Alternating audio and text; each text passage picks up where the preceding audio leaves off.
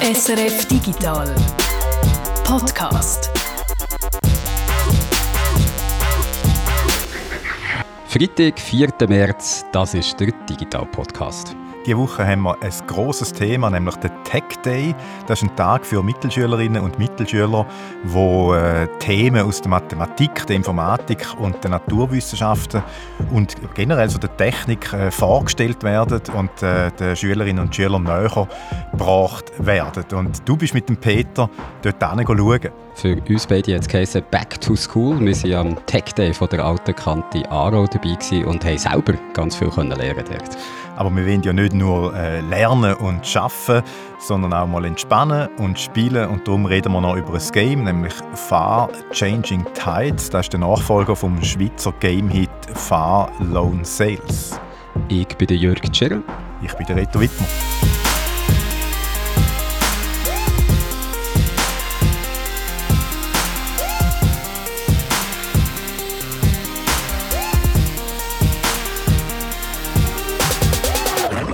News haben wir diese Woche und zwar ein paar News und für das ist jetzt wieder unser Newsman Guido bei uns und was hast du für uns parat? Äh, zuerst einmal ein Verkauf äh, oder ein Kauf, sagen wir es so. Epic Games hat Bandcamp gekauft und das hat so äh, bei uns in der Community auf dem Discord zuerst mal nur Fragezeichen ausgelöst, was das denn soll, weil Epic Games sind ja die, die Fortnite machen und äh, sich mehrere goldige Däume verdient haben oder Nase mit, mit dem Fortnite, sind aber auch die, die Unreal Engine machen, so eine, eine Game Engine, die in ganz, ganz vielen Games eingesetzt wird. Also eigentlich eben wirklich eine Gamebude, einen eigenen Store, auch der Epic Game Store, wo sie ihre Games direkt über den verkaufen.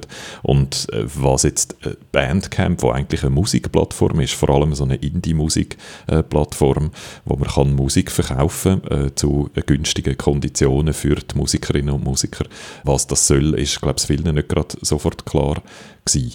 Man weiß nicht genau, wie teuer Bandcamp war. Sie haben nicht äh, gesagt, kommuniziert, wie viel es da ausgegeben haben, Epic Games.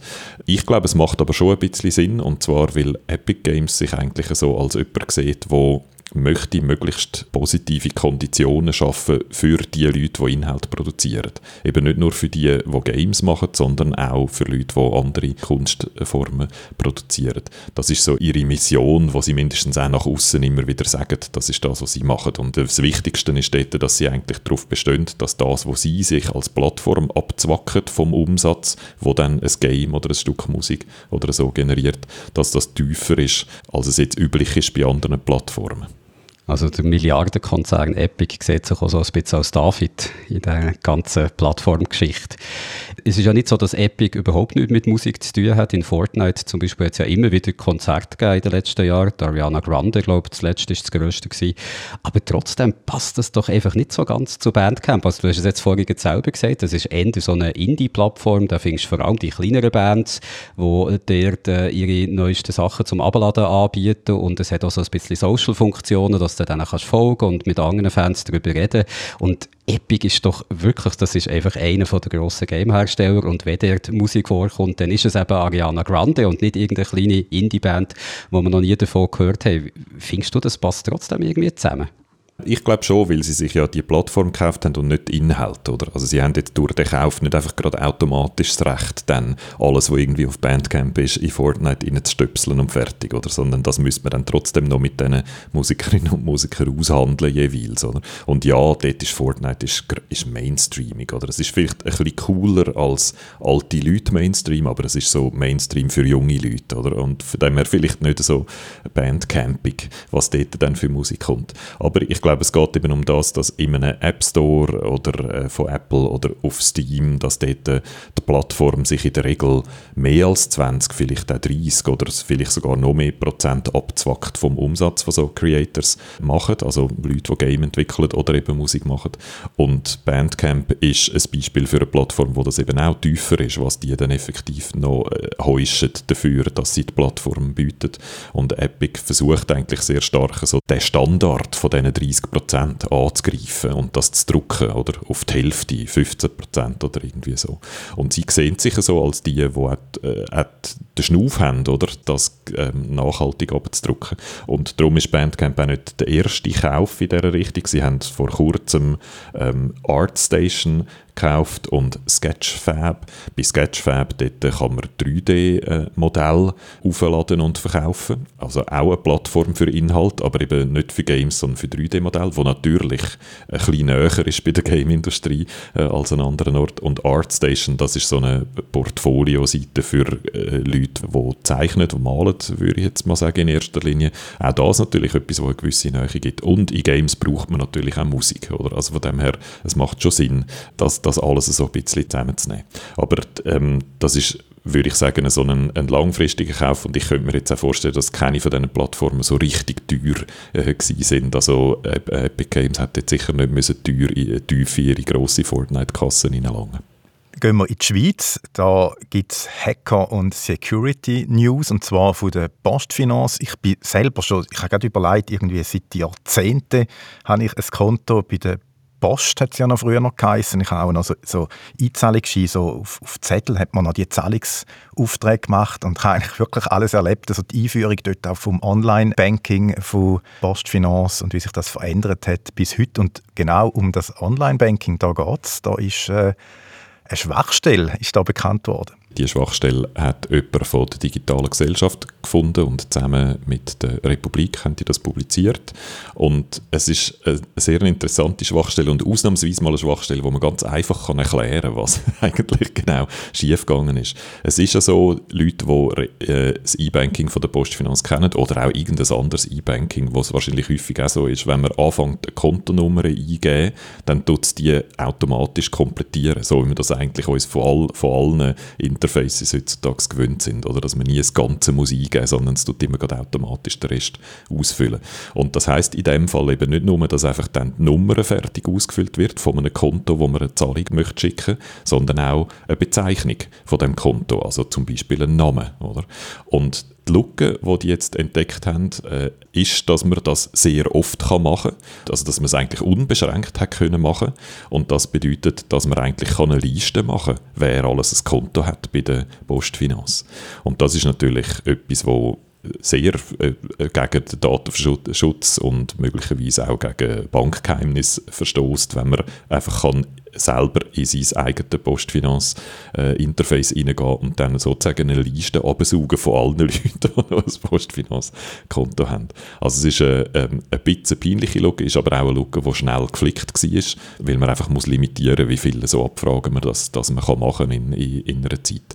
Sie haben das natürlich responsible disclosed, wie man dem sagt, dass man tut in der Regel, bevor man so, mit so einer Lücke an die Öffentlichkeit geht, tut man zuerst das mit dem Hersteller besprechen und dann eine Chance geben, das zu flicken. Und das ist da jetzt auch passiert. Also bevor die Lücke veröffentlicht worden ist, hat die Postfinanz dann die bereits auch schon äh, geschlossen gehabt. Das heißt, so die Relevanz, glaube ich, für ihr dort draussen, die ein Postfinanzkonto haben, ist wahrscheinlich nicht allzu hoch. Also man muss jetzt wahrscheinlich nicht Angst haben, dass die ganze Welt weiß, dass man äh, drei Konten bei der Postfinanz hat. Aber ähm, ja, es ist so trotzdem so ein, bisschen peinlicher Fehler, dass sie nicht an das gedacht haben, dass diese Möglichkeit gibt. Das wäre jetzt mit den Zahlungsaufträgen auf Papier, wo ich mich jetzt eben gerade daran erinnert habe, ja wirklich nicht möglich gewesen. Dort hast du jedes Mal müssen von Hand die Kontonummer draufschreiben und es ist halt nicht schon der Vorschlag gekommen. Aber ja, man wünscht sich selbst eigentlich auch nicht mehr zurück. Also ich wenigstens nicht. das Szenario übrigens, um das noch zu ergänzen, wo sie so äh, zeichnet, ist nicht, dass jemand mit böswilligen Absichten so eine Liste generiert, also jemand aus dem kriminellen Bereich, weil das nützt dann nicht, also es nützt allenfalls für Identitätsdiebstahl, Angriff, nützt das allenfalls etwas, wenn man kann sagen, dass eine Person ein Konto neu hat. Das Szenario, das sie zeichnet, ist Steuerbehörden, oder? Dass Steuerbehörden so eigentlich eine Möglichkeit haben, zu überprüfen, ob du jetzt wirklich alle deine Konten angegeben hast äh, auf deiner Steuererklärung, die du hast, oder ob du versuchst, da etwas an ihnen vorbeizuschmuggeln. Also ähm, es ist uns aber nicht bekannt, dass irgendeine Steuerbehörde in der Schweiz das jetzt schon genutzt hätte, die Lücken, und sich da so eine Liste erstellt hätte zum Testen. Von dem her denke ich, für die wenigsten Leute hat das jetzt eine konkrete äh, Auswirkung, aber es ist so eine, eine interessante Lücke, die gefunden und geschlossen worden ist. Das ist jetzt der Teil zu den Schweizer Hacker-News, aber wir haben ja noch internationale Hacker-News, Guido. Ja, Nvidia ist äh, angegriffen worden. Und zwar ziemlich so, wie das jetzt äh, sehr üblich ist in der letzten Zeit, also dass eine Firma angegriffen wird und dass jemandem gelingt, ins Firmennetzwerk einzudringen, dass sie dann ganz viele Daten absaugen. In dem Fall sind es, glaube ich, ein Terabyte oder so von firmeninternen Daten und dass sie dann drohen mit der Veröffentlichung von diesen Daten, außer man zahlt etwas. Das ist so ein, ein Klassiker von der aktuellen cyberkriminellen Aktivitäten und Nvidia ist jetzt ebenfalls Opfer geworden von dem. Nvidia ist die Bude, die äh, Chips macht und wo, vor allem, äh, wo man vor allem als Grafikkartenhersteller kennt. Und was jetzt interessant ist an dem Fall, bis jetzt ist es eigentlich noch Gura normal, oder? Das ist das, was im Moment so gut wie jede Firma auf der Welt damit konfrontiert ist, dass, dass sie äh, angegriffen werden in dem, in dem Bereich. Was jetzt speziell ist an dem äh, Fall, ist die Drohung der Angreifer. Die haben nämlich nicht gesagt, sie wollen Geld, sondern die haben gesagt, ihr von Nvidia müsst jetzt eure Treiber, eure Grafikkartentreiber so ändern, dass eine bestimmte Funktion dort rausgenommen wird und wenn ihr das nicht macht, dann veröffentlichen wir alle Daten von euch, die wir gestohlen haben, wo unter Umständen dann auch ähm, Source Code und so Sachen von ihnen drin ist, also wo Nvidia durchaus könnte wehtun. Und die Funktion, wo sie ein Problem haben damit, ist eine Funktion, die limitiert, wie fest man die Grafikkarte zum Kryptomining nutzen kann. Da muss man vielleicht schnell ein bisschen erklären. Grafikkarten sind in den letzten Jahren ähm, sehr äh, äh, öfter eben nicht nur einfach von Gamerinnen und Gamern gekauft worden, wo die brauchen, dass ihr PC schöne, coole äh, Grafik anzeigt in ihrem Game, sondern eben auch von Kryptominer, die gemerkt haben, dass man die Grafikkartenchips, dass man die eben nicht nur zum Darstellen von cooler Grafik äh, verwenden kann, sondern auch zum Generieren von Krypto bzw. vom Mitmachen an einem Kryptonetzwerk, sei es jetzt Bitcoin oder Ethereum Ethereum oder irgendwas. Und das hat einfach die, Nachfrage nach diesen Grafikkarten stark in die Höhe getrieben und darum etwas ist darum etwas gewesen, wo gerade Gamerinnen und Gamer nicht so Freude hatten daran, oder? dass sie jetzt höhere Preise zahlen für ihre Grafikkarten oder längere Lieferfristen müssen akzeptieren bloß weil Leute einfach 100 von denen kaufen und in ein Rack stellen, das gekühlt ist und damit Krypto meinen. Und die Hersteller der Grafikkarten haben darum zum Teil angefangen, separate Produkte zu machen, Produkte, die spezifisch für Krypto sind, und haben versucht, das zu separieren und haben das aber nicht in der Hardware gemacht, sondern effektiv in, der Software oder in der Firmware von diesen Grafikkarten. Also, dass äh, Nvidia-Karten im Moment einen Treiber haben, der merkt, wenn man anfängt, Ethereum meinen zum Beispiel, und wo das dann einfach bremst und damit es wirtschaftlich unattraktiv macht. Oder? Weil wenn man so eine Hardware kauft, dann möchte man ja, dass die volle Pulle kann schaffen äh, weil es sich nur dann, nur dann lohnt finanziell, wenn man dann genug Krypto generiert pro Strom, wo man dafür einsetzt. Und die Angreifer haben jetzt wirklich gedroht, das passt uns nicht. Wir wollen, dass die Grafikkarten wieder volle Pulle können Krypto meinen und das ist jetzt die Drohung, oder? Wenn ihr nicht das ändert und die, die Firmware wieder so ändert, dass sie darf unbeschränkt Krypto meinen, dann veröffentlichen wir alle eure Daten. Eine Forderung, die ich so noch nie gehört habe im, im Cybercrime-Bereich. Wie normalerweise geht es einfach um Geld, oder? Und da geht es jetzt so mittelfristig natürlich auch um Geld, aber es geht so spezifisch um eine Funktion Definition von einem Produkt von einer Firma. Eine Forderung, die auch ziemlich klar macht, woher wahrscheinlich die Angriffe kommen. Weiss man denn auch, was Nvidia dazu gesagt hat? Also überlegen die sich jetzt, das zu machen oder ist das ein klares Nein?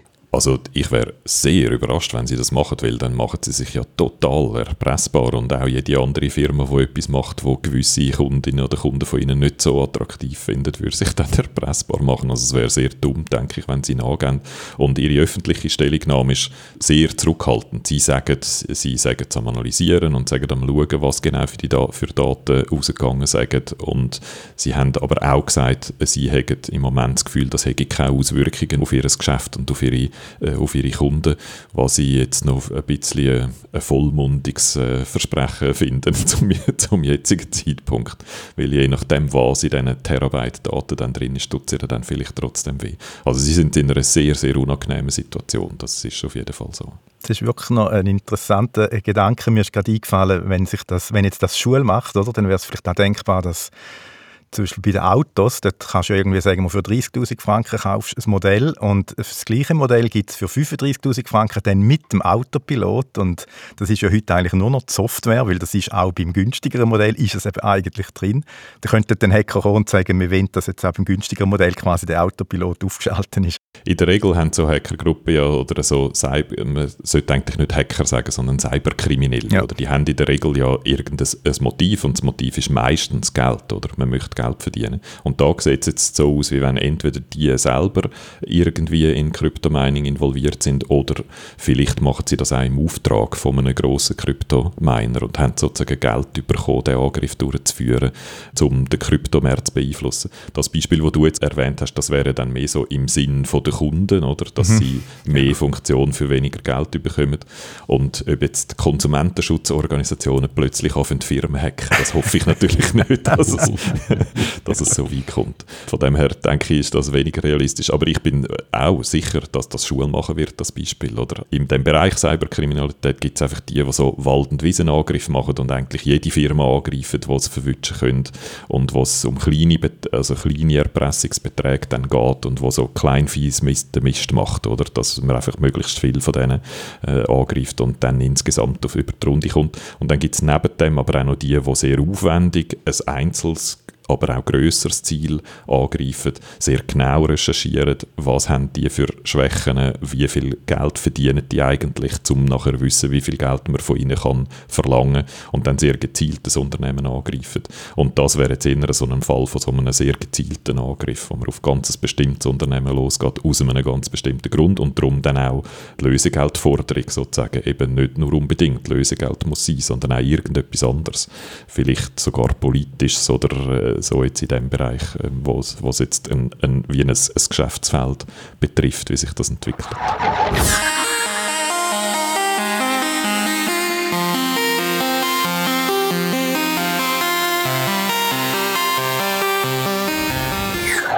Ich habe ja so einen wiederkehrenden Albtraum. Irgendwie stellt sich heraus, dass ich vergessen habe, irgendein Fach am Gimmi abzuschließen und darum gilt meine Matura nicht mehr und auch mein Studio nicht und ich muss zuerst wieder zurück ins Gimmi und das Fach doch noch ordentlich abschließen. Ich kenne das, ich habe das auch schon geträumt, dass ich die Matura noch mal machen muss, ein absoluter Albtraum.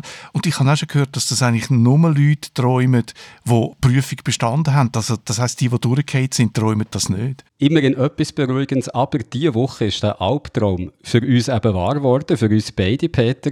Am Dienstag hat es nämlich geheißen Back to School. Allerdings nur für einen Tag und ein Albtraum ist es auch nicht wirklich gewesen. Im Gegenteil, es ist sogar sehr interessant gewesen. Tatsächlich, wir sind an die Altkante zu Aarau an Tech Day. Dort haben wir reinschauen. Tech Days gibt es seit 2007. Die sind organisiert von der Schweizerischen Akademie für Technische Wissenschaften. In der ganzen Schweiz werden die organisiert, an Kantonsschulen, Gymnasien. Und nach äh, einem oder zwei virtuellen Jahren jetzt wieder das erste Mal vor Ort an einer Kantonsschule. Und wir sind eben zu Aarau mit dabei gewesen, an der alten Kante. 1200 Schüler und Schülerinnen haben dort aus 79 verschiedenen Kursen ihr Tagesprogramm können zusammenstellen Kurs mit Titeln wie Hacking-Angriffe auf moderne drahtlose Kommunikation, Quantenkryptographie und Teleportationskamera.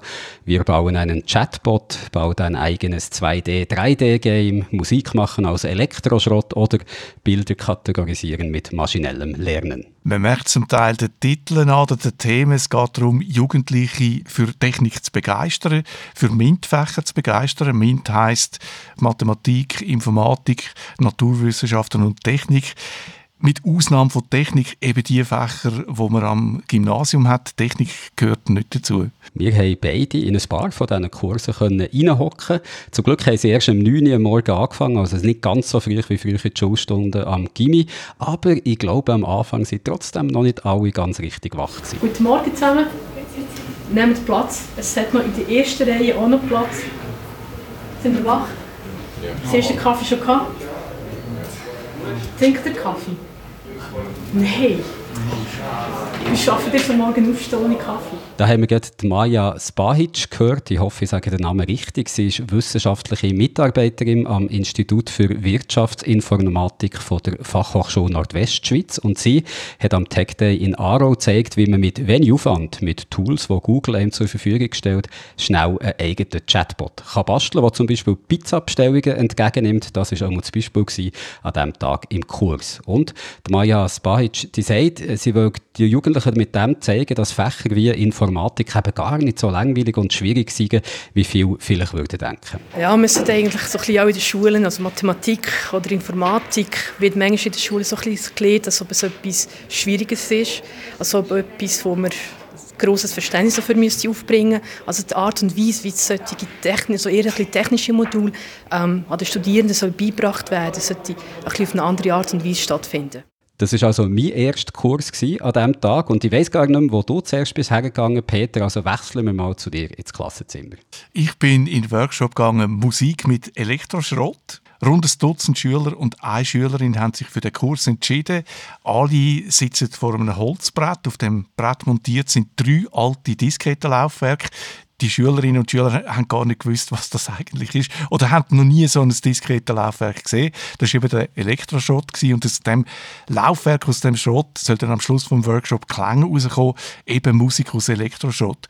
Dazu braucht es neben dem diskreten Laufwerk oder neben diesen diskreten Laufwerk auch noch einen sogenannten Mikrocontroller, der das alles steuert. Das hat Albert Zielmann erklärt. Er ist Professor an der Fachhochschule Nordwestschweiz. Was ist jetzt genau ein Mikrocontroller? Also das Ding, das ihr jetzt vor euch seht auf dem dunklen Brettchen. Gute Frage, weil Mikrocontroller, die kleinen oder Kleinstcomputer, die sind heute allgegenwärtig, ohne dass wir das uns bewusst sind. Im Fernsehen hat es so Bauteile drin, in Küchengeräten, sogar auf der Kreditkarte stecken die Minicomputer. Wir werden zuerst einmal lernen, wie kann ich jetzt Ein- und Ausgang von diesem System ansteuern.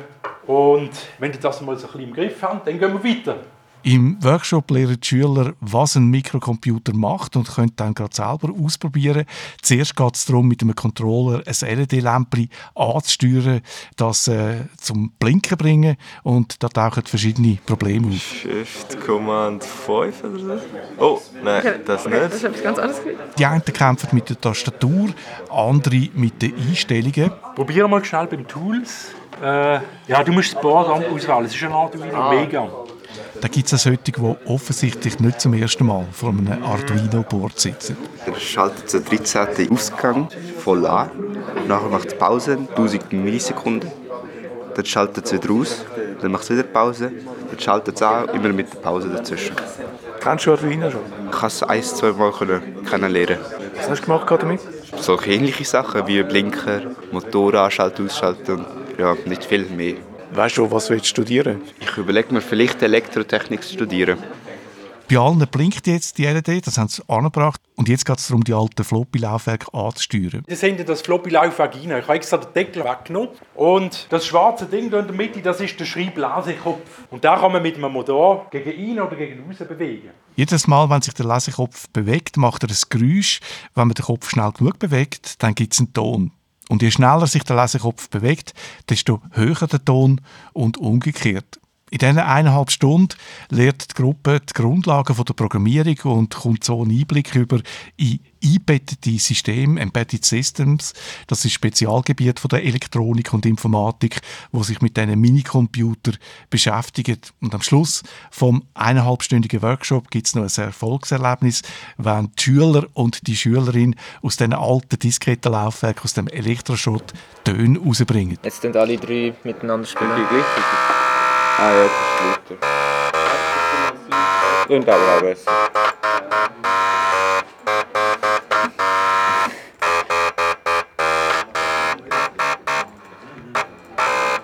Im Workshop haben sie drei diskrete Laufwerke gebraucht. Man kann also dreistimmig Musik machen.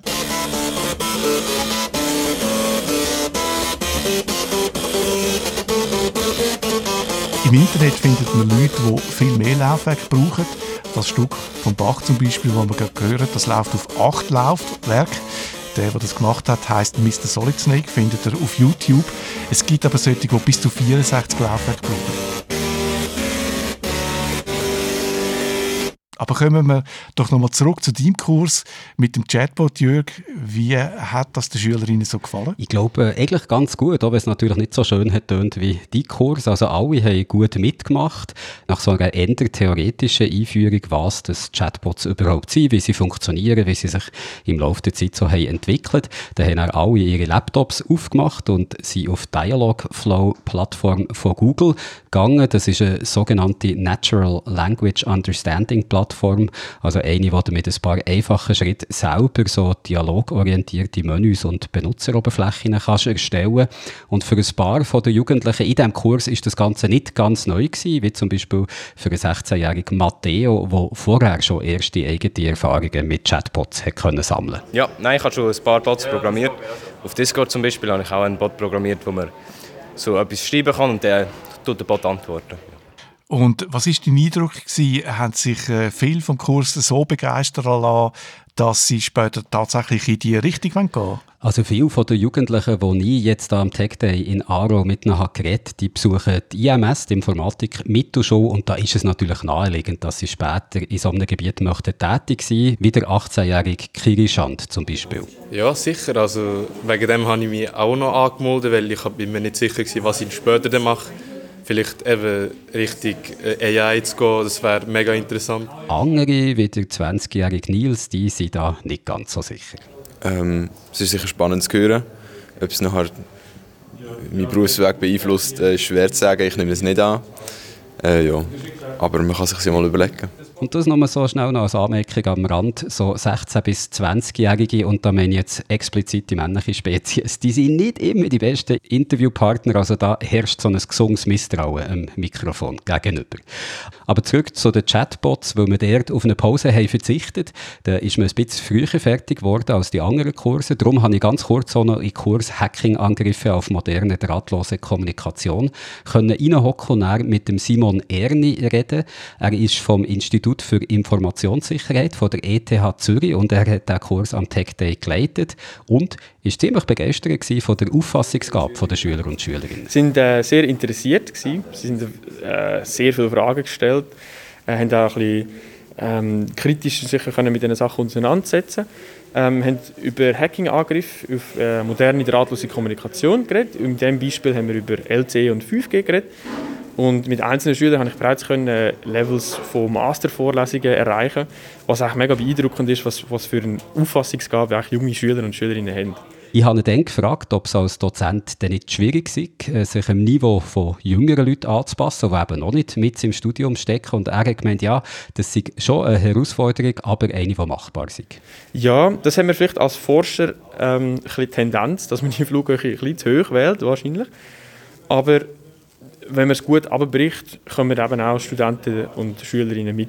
Und ich glaube, das ist durchaus gelungen, immer wenn man die 19-jährige Skyla und ihre gleichaltrige Kollegin Naima hört. Ähm, also ich habe es eigentlich sehr verständlich erklärt gefunden. Also klar ist es jetzt nicht einfach nur so Kindergartenzeug aber ich habe jetzt nicht gefunden, dass man jetzt gar nicht rauskommt oder so. Ich finde es eigentlich wirklich komplexe Themen eigentlich sehr anschaulich können erklären. Von dem her habe ich es recht gut gefunden. Wie hast du es gefunden? Ja, also durch das, dass sie auch Experten auf dem Gebiet sind, mhm. habe ich das Gefühl, sie haben auch wirklich die Fähigkeit, um das also zum so komplexe Themen einfach zu erklären, sodass eigentlich jeder versteht. Also Ganz konkret hat sich jemand jetzt aufgrund von dem Erlebnis für ein Studienfach entschieden, das zu wählen? Ich glaube jetzt nicht einfach nur wegen dem Kurs, aber der Simon Erni, der den Kurs eben hat gegeben, der meint, er macht halt, was er kann. Man hofft es, man hofft Man versucht, ein bisschen Begeisterung mitzugeben oder, für Informatik. Aber ob es dann die deutliche, ausschlaggebende Wahl ist für den, für den Beruf, äh, das kann ich so nicht sagen. Aber man macht alles, was man kann. Aber das sagt ja auch Belinda Weidmann, die bei der Schweizerischen Akademie der Technischen Wissenschaften für die Organisation von diesen Tech Days zuständig ist. Das Ziel der Tech Days das ist ja nicht, dass alle Schüler und Schülerinnen näher in ein MINT-Fach wechseln. Ein wichtiger Aspekt des Anlass ist eigentlich, dass ein Funke überspringt, dass sie vielleicht finden, oh, von dem habe ich noch nie etwas gehört, interessiere mich, möchte mich weiter darüber informieren Die Angebote, die Module, die Workshops, die sind eigentlich sehr praktisch und da geht es wirklich mehr auch darum, einfach einmal die Anwendungen zu sehen und auch den Kontakt mit den Fachleuten, der eindrücklich ist und ob jetzt die alle alles verstanden haben, ist jetzt ein bisschen zweitrangig. Etwas sehr Ähnliches hat mir auch der Janis Wamwas gesagt vom Institut für Computerlinguistik von der Uni Zürich. Der hat am Tech Day den Kurs Sprache versus Technik Computerlinguistik gegeben. In das Zweite, also mir ist es wichtig, um Ihnen eine Vorstellung zu vermitteln, was sind das eigentlich für Fragen, mit denen wir uns auseinandersetzen.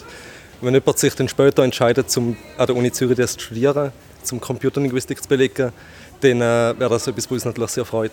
Aber so wie es tönt, hat das nicht schlecht geklappt. Jedenfalls ein paar Schüler und Schülerinnen, die haben sehr viel Interesse gezeigt. Ähm, also es hat äh, einige Individuen gegeben, die sehr engagiert waren, wo ich habe gemerkt, ich konnte ihnen eigentlich so ein Feu intellektuell wecken. Sie haben spannende Fragen gestellt und ich hoffe, dass ich ihnen, ihnen den Keim jetzt legen damit sie sich dann später bei der Studienwahl äh, eigentlich auch äh, für unser Fach dann können begeistern können. Das sind also so die Kurse, wo ich kurz bei Ihnen oder dann auch mit den Dozierenden reden konnte. Peter, du bist ja auch unterwegs den ganzen Tag. Wo bist du noch so reingehockt? Das Thema von meinem zweiten Kurs war Photonics. Das ist eine Technologie, die Optik und Elektronik kombiniert. Kaum jemand kennt den Begriff, obwohl auch Photonics in unserem Alltag omnipräsent ist. In einem Rauchmelder steckt die Technologie drin, zum Beispiel, oder in Fahrassistenten von unserem Auto, im modernen Lift oder bei Medizin medizinischen Eingriff in einem Endoskop und natürlich auch in unserem Handy. Und das macht natürlich neugierig, der Begriff Photonics. Weil ich habe, das könnte noch recht interessant sein, weil ich mich mit dieser Thematik noch nicht so befasst habe. Und da habe ich gedacht, das ist sicher etwas Cooles, neu das auszuprobieren. Einfach mal hineinschauen, etwas Neues kennenlernen und sich überraschen lassen, auch wenn man sich für ein anderes Studium interessiert oder wahrscheinlich in eine andere Richtung geht. In kleinen Gruppen versuchen die Schülerinnen und Schüler herauszufinden, was ein Gerät oder eine Installation macht, wie das genau funktioniert. Eine spezielle Videokamera zum Beispiel, die Distanzen messen kann und die Distanzen dann in verschiedenen Farben als Bild auf einem Bildschirm anzeigt. Die Kamera dort Punkte äh, ansetzen. Je nachher hat es, glaube ich, je mehr Punkte und je weiter weg hat es je weniger Punkte. Und das tut auf der Kamera, die wir hier vor uns haben, verschiedene Farben ändern. Mein Eindruck, die Schülerinnen und Schüler sind interessiert. Ich habe sie natürlich dann auch gefragt, ob sie sich jetzt könnten vorstellen könnten, äh, genau das Fachgebiet Photonics zu studieren. Ich finde das sehr interessant, aber es ist nicht für mich. Vielleicht so ein einmaliges Projekt wäre vielleicht schon noch spannend, aber das ganze Leben lang das zu arbeiten eher weniger wie Belinda Weidmann ja gesagt hat, es ist nicht das Ziel, dass alle zusammen jetzt da einen technischen Beruf wählen oder ein naturwissenschaftliches Studium anfangen. Die Hauptsache ist einfach, dass der Funke überspringt. Und übergesprungen ist der Funke sicher im nächsten Kurs, wo ich bin reingegangen. Der hat baut ein eigenes 2D, 3D-Game, wo die Schüler und Schülerinnen mit einfacher visueller Programmiersprache ihr eigenes Pac-Man-Game können bauen und dabei eben lernen, wie Game Design funktioniert. Der Alexander Repenning, der diesen Kurs hat geleitet hat, hat sich sehr gefreut, wie interessiert alle haben mitgemacht, immer nach einer kurzen Aufwärmphase. Nein, nein, sie sind definitiv interessiert. Ich glaube, vor allem die Perspektive, dass jemand von außen reinkommt. Also sagen das Professoren, Leute von der Industrie, das ist sicher eine extrem spannende Sache und sie haben auch sehr tolle Reaktionen. Also man sieht, dass es vielleicht auch ein bisschen anders ist wie der typische Schulunterricht, vielleicht ein bisschen aktiv. Also ich merke am Anfang, wenn die Leute so, also die, die Schülerinnen und Schüler, die Studentinnen und Studenten gefragt haben, dann sind sie noch nicht so im Mode wirklich voll mitzumachen, aber dann im Laufe der ersten paar Minuten hat sich das äh, geändert. Das ist einfach eine unterschiedliche Art von Unterricht. Der Alexander Benning leitet an der Fachhochschule Nordwestschweiz die Professur für informatische Bildung und er sagt, dass sich in Bezug auf Informatikkenntnis, auf Programmierkenntnis in den letzten Jahren bei den Schülern und Schülerinnen sehr viel hat geändert. Im Verlauf der letzten paar Jahre hat sich einiges schon verändert. Also zum Beispiel habe ich die Frage gestellt, wer hat schon mal programmiert und noch vor fünf Jahren ist noch keine Hand aufgegangen. Und jetzt ist, glaube sind alle aufgegangen. Also alle haben schon irgendetwas gemacht mit Programmieren, haben vielleicht nicht wahnsinnig grosse Tiefe, aber trotzdem schon ziemlich dabei. Das war auch ein mein Eindruck. Gewesen. Ich bin eigentlich erstaunt, wie schnell dass die da etwas zustande gebracht haben mit Programmieren. Sie haben natürlich Hilfe gehabt, Unterstützung, aber trotzdem hat man gemerkt, dass sie das nicht zum ersten Mal machen. Mich würde noch interessieren, in der Informatik ist ein grosses Thema, warum hat es so wenig Frauen in, in diesem Fachgebiet?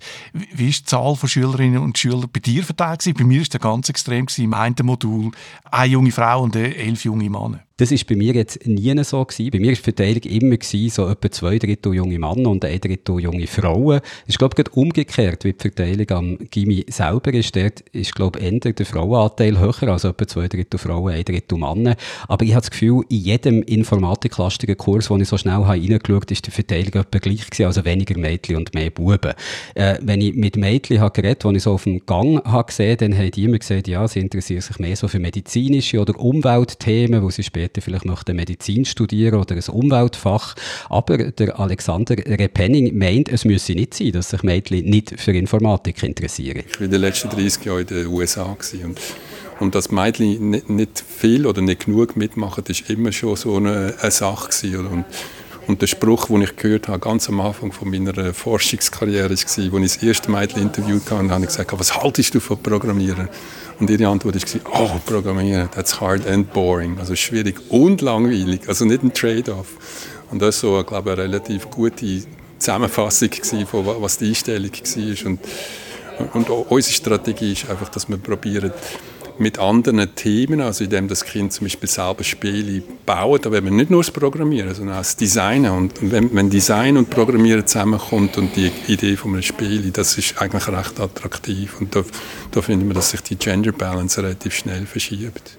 Und es ist ja auch nicht so, dass alle Buben ausnahmslos Informatik und Games toll finden. Also sogar in dem Kurs, wo wir jetzt können lernen wie man ein eigenes Game programmiert, da hat es Buben gehabt, die sich auch für das nicht besonders haben können begeistern ähm, Wir sind ein Spiel programmiert. Kannst du so ein bisschen erklären, wie, wie das aussieht, was das ist? Ja, also wir probieren da eigentlich wie ein Pac-Man-Spiel nachher zu konstruieren. Das ist der 16-jährige Finn, den ich gefragt habe, was er da gerade so mache. Und auf die Frage, ob das etwas sei, was er vielleicht später als Beruf möchte machen möchte, hat er gemeint. Ich weiß nicht, viel wird mir das wahrscheinlich im weiteren Leben nicht bringen, weil ich interessiere mich nicht so fest für Computer. Ich bin eigentlich nur hierher gegangen, weil das, es hat, mir, hat mich einfach spannender gedacht als andere Sachen. Ich habe mit Belinda Weidmann und Peter Hensli noch über verschiedene Aspekte reden der Peter Hensli ist Prorektor an der Alten Kantonsschule Aarau. Und etwas ist, wie du richtig gesagt hast, die Verteilung zwischen Buben und Mädchen ist 40 zu 60, also mehr Mädchen als Buben. Belinda Weidmann hat mir noch erzählt, dass sie immer Auswertungen machen, Befragungen zu dem Tech Day und dass das äh, unter dem Strich sehr gut ankommt. 70 Prozent haben einen sehr guten Eindruck. 70 Prozent können sich auch äh, zwei, drei Jahre nachher noch erinnern oder noch später. Sie sagt auch, wichtig sei der Kontakt der Schüler und Schülerinnen zu Experten, zu Leuten, die sich für ihr Fach können begeistern können. Wir haben das auch gehört von einer Schülerin, die du mit ihr geredet hast, dass sie das beeindruckt. Das ist wichtig, äh, dass man das erlebt, wie, wie man sich für einen Beruf kann begeistern kann.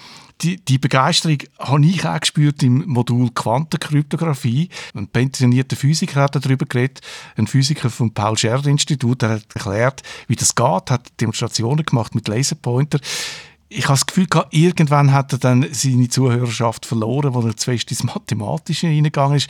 Aber allein die Begeisterung, wie er geredet hat, man hat gemerkt, das ist sein Leben. Und ich finde schön, dass man da so, jemanden sieht, der sich so kann begeistern für seinen Beruf. Und ich glaube, für die jungen Leute, die da dabei waren, kann so eine Begegnung mit jemandem, der wirklich brennt für das, was er macht, ja wirklich ein Erlebnis sein.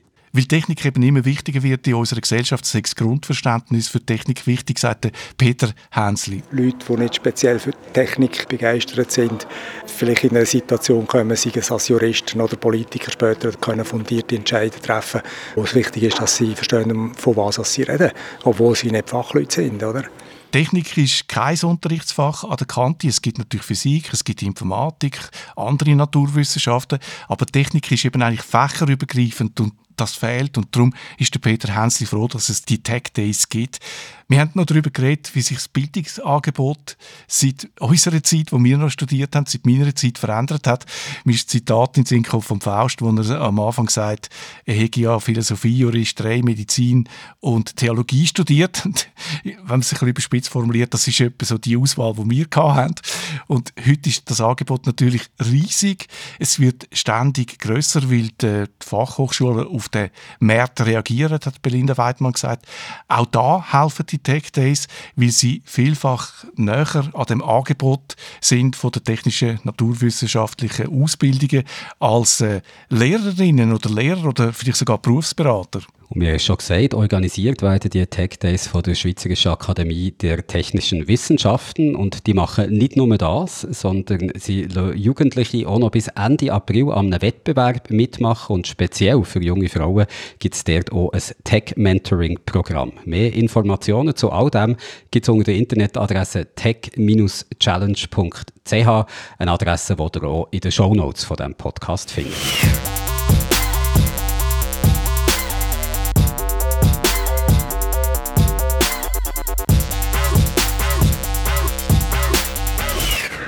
Jetzt haben wir ja vor kurzem gehofft, dass ein bisschen mehr Ruhe wieder einkehrt. Oder? Corona äh, ist so ein bisschen vorbei. Also noch nicht wirklich, aber so die ganzen äh, Massnahmen. Und ja, muss ich euch ja nicht sagen, die, da mit der Ruhe ist nicht wirklich eingetreten. Jetzt haben wir den Konflikt in der Ukraine. Also wirklich Entspannung haben wir nicht. Aber wir geben euch jetzt doch ein bisschen Entspannung. Und zwar mit einem entspannenden Game, nämlich Far Changing Tides. Guido, bietet Entspannung? Es ist ein Game aus der Schweiz und ich finde, es macht äh, sehr, sehr das. Oder? Es ist ein wahnsinnig ruhiges und, äh, und entspannendes Game und hat ein ganz, ganz simples Spielprinzip, nämlich einfach Segeln von links nach rechts. Das ist das, ist Ziel. Manchmal, manchmal ist dort etwas im Weg und dann muss man so ein kleines Rätsel lösen, um das Hindernis irgendwie aus dem Weg zu räumen und dann kann man wieder weiter nach rechts segeln. Und es ist sehr ein einsames Game, es hat eigentlich keine anderen Menschen, die man antrifft. Ab und zu mal fliegt äh, ein Möwe vorbei oder ein Hirsch äh, steht im Hintergrund umeinander. Aber sonst ist es eigentlich sehr ein einsames Game und es bedient auch so ein bisschen das Fernweh. Oder man reist eigentlich und man reist durch eine Landschaft, wo man eine gewisse Weite hat und man will einfach immer weiter reisen und schauen, was dort rechts kommt. Und wenn euch das jetzt schon ein bisschen bekannt vorkommt, dass äh, die Beschreibung von dem Game, dann ist das, weil es äh, eigentlich noch genau das gleiche Prinzip ist wie der Vorgänger von dem Game, Far Lone Sales hat das geheißen. Jetzt kommt eben Far Changing Tides und ich habe das erste schon sehr, sehr toll gefunden und bin darum entsprechend gespannt jetzt auf den Nachfolger. Und du bist ja nicht der Einzige, der den Vorgänger toll hat gefunden. Far Lone Sales ist so eines der wenigen Schweizer Spiele, die international wo ziemlich für Aufsehen gesorgt oder ist beachtet worden. Aber es ist sicher nicht ein Spiel, wo ich mir jetzt gedacht habe, dass es einen Nachfolger wird geben. Weil eben, du hast es schon gesagt, die Mechanik ist ja sehr simpel und da wüsste ich jetzt nicht genau, was man da noch anders machen Also ist es einfach jetzt wieder mehr vom Gleichen? Im Grundsatz natürlich immer noch, oder? weil wir gehen immer noch von links nach rechts und das finde ich eigentlich auch gut, weil der Vorgänger so gut war, finde ich, dürfen wir es schon noch mal machen und sie haben aber wirklich auch neue Sachen dazu angefügt, dass ich finde, der Unterschied ist groß genug zum, zum Vorgänger. Das eine, was neu ist, ist sozusagen das Inhaltliche. Wir sind in Lone Sales, also im ersten, sind wir eigentlich über austrocknete Meer gefahren. Also wir waren am Boden und es hat eigentlich zu wenig Wasser gehabt auf der ganzen Welt. Und jetzt in Changing Tides ist genau das umgekehrt Fluten, es hat zu viel Wasser, also alles ist überflutet. Das ist eigentlich so, nach der Sintflut äh, findet das Game statt und darum fahren wir auch nicht mehr auf dem Boden, sondern wir segeln, also wir sind in einem Boot. Das ist so ein eine Mischung aus äh, Boot und Loki. Wir können entweder mit einem Segel uns fortbewegen oder mit einem Motor, der dann sehr so wie eine Loki funktioniert. Und das ist das Zweite, was ich äh, finde, was anders ist. Es ist ein bisschen komplexer jetzt, wie wir unser Gefährt bedienen. Also beim Segeln tun wir nicht einfach das Segel setzen, wie das noch im ersten äh, Game war, sondern jetzt können wir das Segel auch richtig in den Wind stellen und wenn man das schön macht, dann segeln wir ein bisschen schneller als so. Also es ist, man macht so ein bisschen mehr während dem sich fortbewegen, was mir sehr gut gefällt. Und einfach durch den Umstand, dass wir jetzt nicht mehr am Boden sind, sondern ähm, auf dem Wasser, gibt es eine Art wie Vertikalität drin. Also wir können uns jetzt auch auf und ab bewegen, wir können abtauchen zum Beispiel oder eben oben an der Oberfläche vom Wasser segeln. Und durch das gibt es jetzt auch andere Fortbewegungsmöglichkeiten sozusagen und mehr entdecken. Oder man kann entweder oben einfach vorbeisegeln oder unten durchtauchen und sieht dann auch anderes Zeug. Also von dem her finde ich, ist es wirklich so eine wesentliche Erweiterung. Es hat sich etwas Grundsätzliches geändert und wir haben mehr zu entdecken und mehr zu tun. Aber es hat so den Kern vom Game, den Charakter vom Game nicht aufgegeben. Du hast vorher gesagt, jetzt hat es viel zu viel Wasser in dem Game. Da habe ich natürlich nicht anders können, als an die äh, Bilder zu denken, die ich gestern Abend gesehen habe von Australien, wo ja ganze Quartiere und, und Häuser, also bis, bis zum Dach überflutet sind mit Wasser. Ganz schlimm und also ein großes Elend. Mhm. Es ist schon wahnsinnig viel so Schlimmes eigentlich momentan. Aber eben das Game da ist jetzt etwas zum Entspannen. Also äh, da können wir sagen, es ist harmlos. Also harmlos würde ich es nicht bezeichnen, weil es eigentlich schon, man kann sagen, es ist so ein Klimaerwärmungsgame. Oder? Okay. Es, es hat, äh, es, es, das, das sagt dir das Game nicht, aber das schwingt einfach so mit im Hintergrund. Mhm. Oder wenn du durch so eine Landschaft segelst, wo es halt auch dann zerfallene Häuser hat und wo du eigentlich so die Reste von einer Zivilisation siehst, aber es ist einfach alles unter Wasser und es ist offenbar schon auch eine Weile her, dass das passiert ist, dann fängst du natürlich an, über Klimawandel äh, nachdenken. Das ist etwas, was sie, äh, ich habe mit dem Don Schmocker geschwätzt im, im Let's Play, wo wir gemacht haben, habe ich ihn auf das angesprochen und das ist etwas, was sie nicht so, das ist nicht so gezielt gewesen. Also sie sind nicht angegangen und haben wollen ein Klimaerwärmungsgame machen. Aber es ist natürlich etwas, wo einfach wie nicht kannst dran vorbeischauen. Also es, es tut in dem Sinn schon auch noch so ein bisschen zum Denken anregen. Und das macht es eben auch, weil man viel Zeit hat. Das finde ich wirklich etwas sehr, sehr Schönes an dem Game. Es sieht nicht nur super aus, also die Landschaften sind sehr schön gezeichnet. Es hat einen ganz, ganz grossartigen Soundtrack, wie wir da jetzt im Hintergrund ja auch hören. Der ist äh, gleich gut wie der schon im ersten Teil war, wo mich der sehr begeistert hat.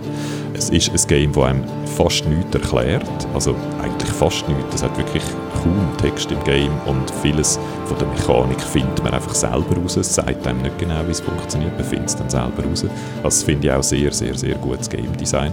Es hat keine so abstrakte Anzeigen, wie es das eigentlich sonst in fast jedem Game hat. Also zum Beispiel zum sagen, wie schnell das Boot fährt hat es nicht im Vordergrund eine Zahl, die einem in kmh anzeigt, wie schnell das Boot jetzt unterwegs ist, sondern es hat am Boot selber so ein Windfähnchen und je höher das Fähnchen an Masten aufgeht, desto schneller sind wir unterwegs. Und wenn wir langsamer sind, sinkt es wieder runter. Also es tut sehr so mit dem Objekt im Game selber auch uns Informationen liefern und nicht auf eine abstrakte Art. Das finde ich wirklich sehr, sehr gutes Design.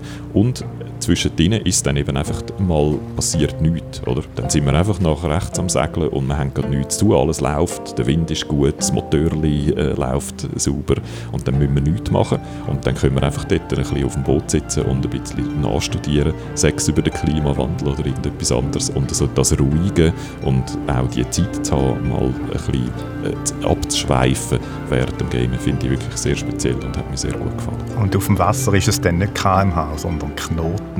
Oh ja, stimmt. Das, als, als einer, der mal gesegelt hat, das muss ich jetzt, darf ich mir jetzt nicht mehr zeigen im Segelclub. Das stimmt. Den du jetzt ausgebaut, wenn du kommst. Darum sage ich jetzt ganz schnell noch, Far Changing Tides gibt es für den PC, Playstation, Xbox und Switch. Und dir hat der Guido schon gehört sagen, es gibt auch noch ein Let's Play zu Far Changing Tides, wo der Guido mit einem Entwickler, dem Dom Schmocker, hat. Das könnt ihr nachschauen in unserem YouTube-Kanal. SRF Geek Sofa heisst der neu.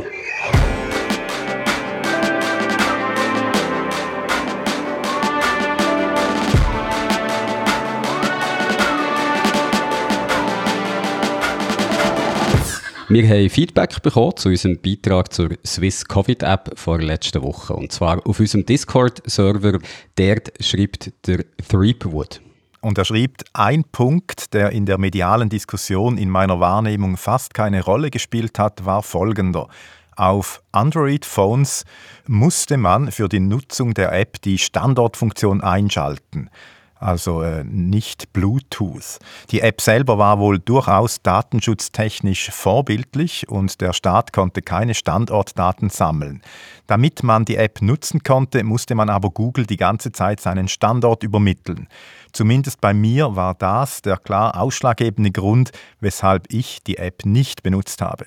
Und weil der Threepwood das auf unserem Discord-Server hat geschrieben, hat man ihm dort auch gerade können antworten. Der Hermi hat das gemacht und den Link zu den Swiss Covid FAQs auf der Webseite vom Bundesamt für Gesundheit postet. Und auf dieser Webseite steht, Damit die Swiss Covid App funktioniert und Zugriff auf Bluetooth hat, müssen auf Android-Mobiltelefonen die Standortdienste aktiviert sein, denn die Freigabe von Bluetooth ist an diese gekoppelt. Deshalb müssen Sie die Standortdienste aktivieren, auch wenn die Swiss Covid App zu keinem Zeitpunkt auf Ihren Standort per Satellitenortung zugreift. Ab Android 11 ist diese technische Limitierung nicht mehr vorhanden. Die Swiss Covid App funktioniert dort auch mit deaktivierten Standortdiensten.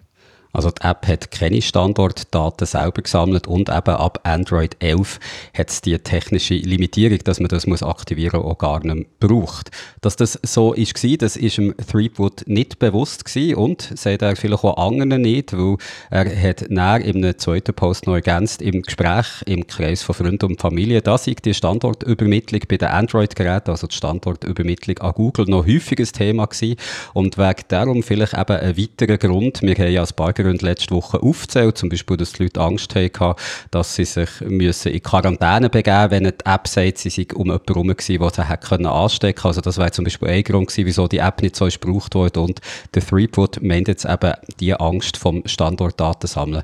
Das könnte ein weiterer Grund gewesen sein, wieso die App in der Bevölkerung nicht so gebraucht worden, wie die Behörden das haben gehofft es ist ja auch ein bisschen irritierend. Ich, äh, es gibt auf Android auch andere Apps, wo eigentlich der Standort am wendet und dann denkst du so, hä, wieso wendet die da? Und das ist wahrscheinlich genau äh, der, der gleiche Punkt da, dass es eigentlich gar keine Standortdaten brauchen, aber wegen dem Bluetooth muss man es dann gleich einschalten. Also mich hat das schon einmal irritiert, aber ich habe Android 11 jetzt, von dem her, ich habe das in letzter Zeit nicht mehr so erlebt, also ich habe das gar nicht gewusst, dass das ab Android 11 eben äh, vorbei ist. Nicht nur der Threepwood hat uns wegen der Swiss Covid App geschrieben, Feedback ist auch noch vom Christoph gekommen, äh, per E-Mail an unsere Adresse digital.srf.ch.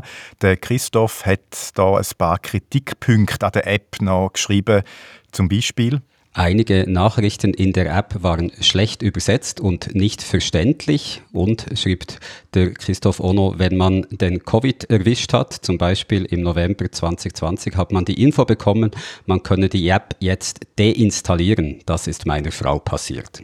Das äh, mir jetzt speziell, das habe ich jetzt auch noch nie gehört. Ist das wirklich so gewesen? Können wir da irgendetwas dazu sagen?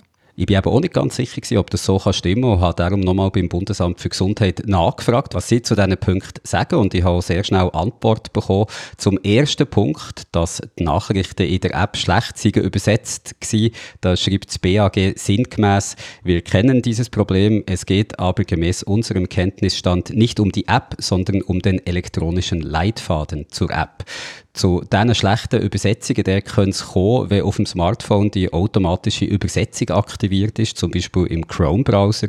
Dann probiert Chrome nämlich zum Beispiel einen französischen Text ins Deutsche übersetzen oder auch umgekehrt und schafft das eben nicht immer so gut, wie wenn ein richtiger Übersetzer, eine richtige Übersetzerin den Job hat übernommen. Willkommen in der viersprachigen Schweiz könnte ja noch rätoromanisch sein oder so, dann wäre es noch verwirrender gewesen. Kann ich mich erinnern bei der Einführung von der App, dass da mal ein Thema war. Also nicht da mit dem rätoromanisch, aber da mit den Übersetzungen, passieren kann. Aber weißt du, jetzt mit dem zweiten Punkt, dass die App einem gesagt hat, man kann sie jetzt deinstallieren, wenn man jetzt an Covid erkrankt ist oder es dann hat, das ist irgendwie dann auch ein bisschen absurd, weil du kannst das ja äh, gleich nochmal überkommen oder dich anstecken mit einer neuen Variante vom Virus zum Beispiel, dann wäre es ja gut, wenn die App immer noch drauf wäre. Ja, da meint man beim BAG, das mit dem Deinstallieren, das stimme so nicht ganz und schreibt, nach einer Eingabe des Covid-Codes in die App kam die automatische Nachricht, dass die App automatisch deaktiviert wurde, nicht deinstalliert. Das ist und war so gewollt, weil man sich dann in Isolation befindet und die App nicht braucht. Eine spätere Reaktivierung ist und war jederzeit möglich. Also so die Antwort vom BAG, wobei jetzt ehrlich gesagt auch nicht sicher bin, ob das wirklich so eine gute Idee ist, das so zu handhaben, weil lange nicht alle Erkrankten werden doch daran denken, die App, wenn sie wieder gesundet sind, wieder zu reaktivieren. Man hätte sie ja einfach im Hintergrund können weiterlaufen ohne so eine Meldung. Auch wenn jemand in Quarantäne ist, vielleicht etwas, wo man dann bei der nächsten Version von dieser App daran denken könnte.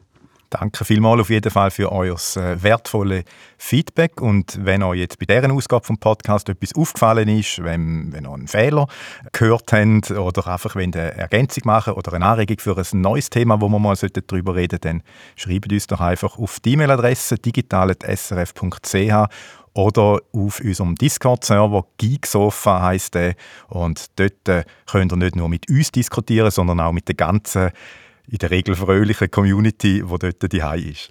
Und was ihr auch noch machen könnt, wenn euch gefällt, was wir hier so erzählen, der Digital Podcast bewerten. Schön wäre es natürlich, wenn es fünf Sterne sind bei Apple oder Spotify oder wo ihr sonst noch die Möglichkeit habt, Podcasts zu bewerten. Fünf Sterne, sechs Sterne müssen nicht sein. Nein, das wäre übertrieben.